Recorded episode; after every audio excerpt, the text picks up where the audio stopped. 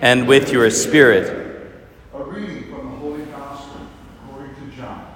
Glory to you, O Lord. Jesus said, Amen, amen, I say to you, whoever does not enter a sheepfold through the gate, but climbs over elsewhere, is a thief and a robber. But whoever enters through the gate is the shepherd of the sheep. The gatekeeper opens it for him, and the sheep hear his voice, as the shepherd calls his own sheep by name and leads them out. When he has driven out all his own, he walks ahead of them, and the sheep follow him because they recognize his voice. But they will not follow a stranger. They will run away from him because they do not recognize the voice of strangers. Although Jesus used this figure of speech, the Pharisees did not realize what he was trying to tell them. So Jesus said again, Amen, amen, I say to you, I am the gate for the sheep. All who came before me are thieves and robbers, but the sheep did not listen to them. I am the gate. Whoever enters through me will be saved and will come and go out and find pasture. A thief only comes to steal and slaughter and destroy. I came so that they might have life and have it more abundantly. The gospel of the Lord. Praise to you, Lord Jesus Christ.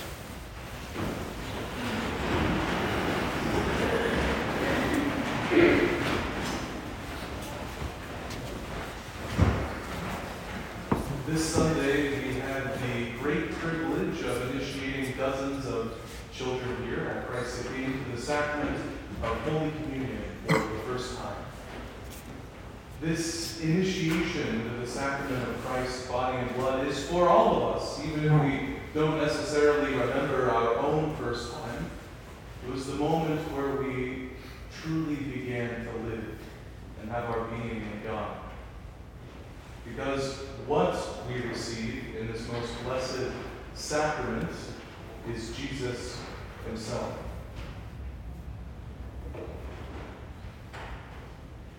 All I want for you today who are here, even though we don't have any first communicants at this Mass, is for all of you who are receiving communion, whether it's for the first time or the thousandth time, to really believe in your again that only by eating this bread and drinking this wine do we truly live.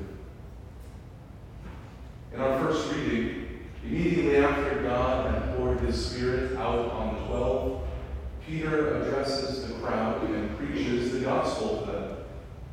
This was the first time that these people had heard the gospel, and we were told that after hearing it, they were cut to the heart. Cut to the heart. And nearly 3,000 of them accepted and were baptized. And now we have heard that Jesus wants to give us, his sheep, life to the full. We know from the story of creation that God created the heavens and the earth and all they contain. God gave us humans the entire Garden of Eden to cultivate and to enjoy, allowing us to eat freely all of the fruits from all of the trees in the garden, including the tree of life, with the exception of one, of course, the tree of the knowledge of good and evil. And we enjoy perfect harmony and friendship with God forever, the true life for which all of us were made. Unfortunately, we know what happens next. The serpent tricked Eve into eating the tree of knowledge by telling her that she wouldn't really die. Instead, her eyes would be opened and she would be able to see and know things just like God does. God created man, body, and soul, not only from the clay, but breathed his life into it, his very spirit. And what the evil one failed to mention was that in disobeying God and choosing what is right and wrong for ourselves, we don't die in body right away, but instead something far worse happens. That life which was breathed into us by God is sucked out, and we are left dead in spirit, because the only way we truly live is with God.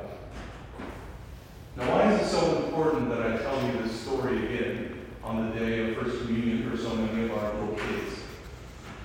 Because what if I told you that the sacrament that you too are waiting for patiently allows you to live in body and spirit forever? Remember too how at the end of the story of creation, God expels Adam and Eve from the garden because if they ate from both the tree of knowledge of good and evil and the tree of life, they would live forever. Well, this is exactly why Jesus says, I have come so that they might have life. The church reminds us in her prayers around Easter time see how the cross of the Lord stands revealed as the tree of life. Now you might be thinking to yourself, how in the world does the cross of Jesus compare with the tree of life, or similar to it in any way? One gives life, one gives death. Other than the fact that they're both made out of wood, how is the cross the tree of life? Well, you have to understand the little kids who are receiving First Communion, even though they are still little, they aren't babies anymore, neither are we. We understand that God died our death so that we might have life. We make our confessions not just because the priest has to know that we screwed the first communicants that they get their little paper sign right and their mom and dad says, make sure priest signs that so they get your spot at first communion, right? But instead, Jesus takes away our sins so that we can receive the fruit of the tree of life. The fruit of the tree of life is the Eucharist. Take this, all of you, and eat of it. Take this, all of you, and drink from it, for this is my body, this is my blood, which will be given up for you and for many. Do this in memory of me. The bread that is offered is the body of Christ given up for you. The wine that is shared is the blood that is poured out from the cross for the forgiveness of sins. And as Jesus tells us, unless you eat of my flesh and drink my blood, you do not have life within you. Unless you come to me, the good shepherd, you cannot have life to the full. This is the great mystery of our faith. And I don't expect the kids who are going to be receiving First Communion today to fully understand it.